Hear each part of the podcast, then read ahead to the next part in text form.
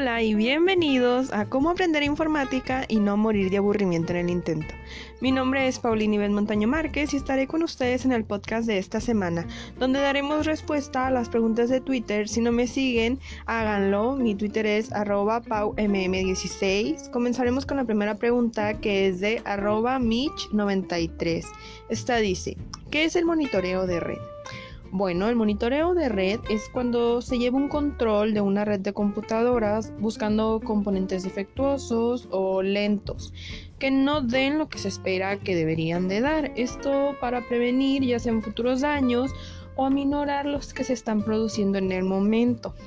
Ok, la segunda pregunta va de la mano, dice así, ah, fue hecha por CM Marcial.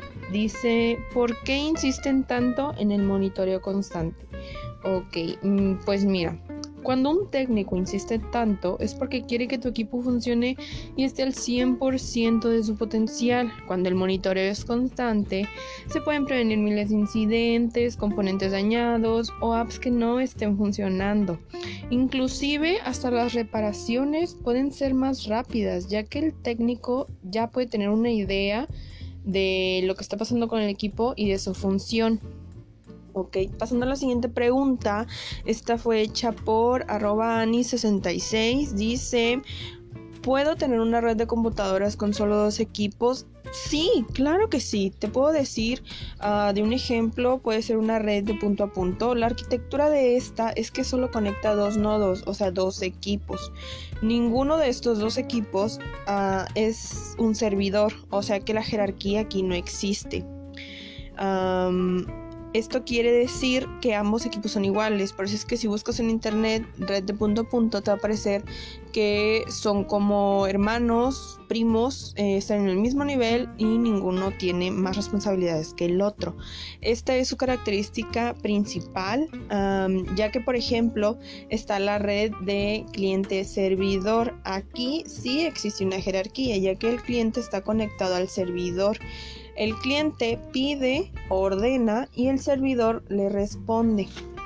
Esta es la mayor característica de estas dos que pueden ser utilizadas solamente con dos equipos. Nada más que recordando que en una no habría una jerarquía, no habría un servidor y en la otra sí. Ok.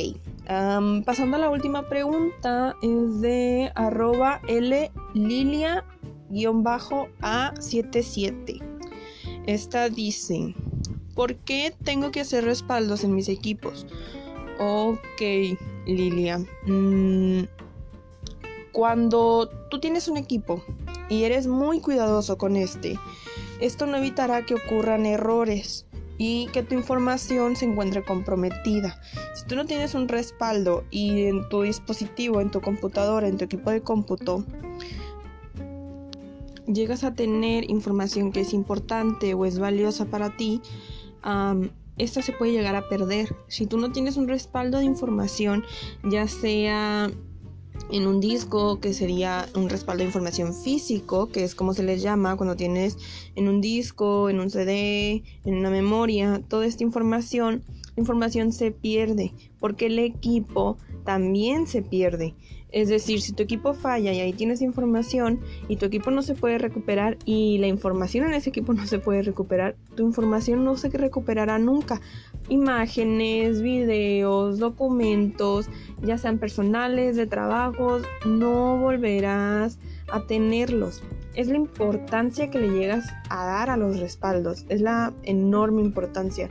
Porque a pesar de que tú pienses, bueno, es que no tengo nada importante, pero que tal si en un futuro sí es importante para ti. La basura de algunos es el tesoro de otros. Eso también es muy, muy importante. Lo que para ti no puede ser valioso, para otra persona sí. Entonces hay que tener mucho cuidado con eso. Ah, hemos contestado todas las preguntas, hemos dado final al podcast y recordando todo lo que hemos, las preguntas que vimos y los temas que hemos tocado, fue bueno que hayan hecho esta clase de preguntas ya que se contestó cosas muy básicas, cosas que muchos dan por saldado, cosas que pueden pensar que no son importantes o que no tienen gran gracia, un respaldo de información. ¿Para qué me sirve? Bueno, para respaldar tu información, para que estés segura. Porque tengo que tener un monitoreo constante, para que tu equipo esté en revisión constante, para que tú sepas lo que está pasando, los componentes que se están utilizando, los componentes que están funcionando y los que no. Todo esto es de suma importancia construir una red de computadoras.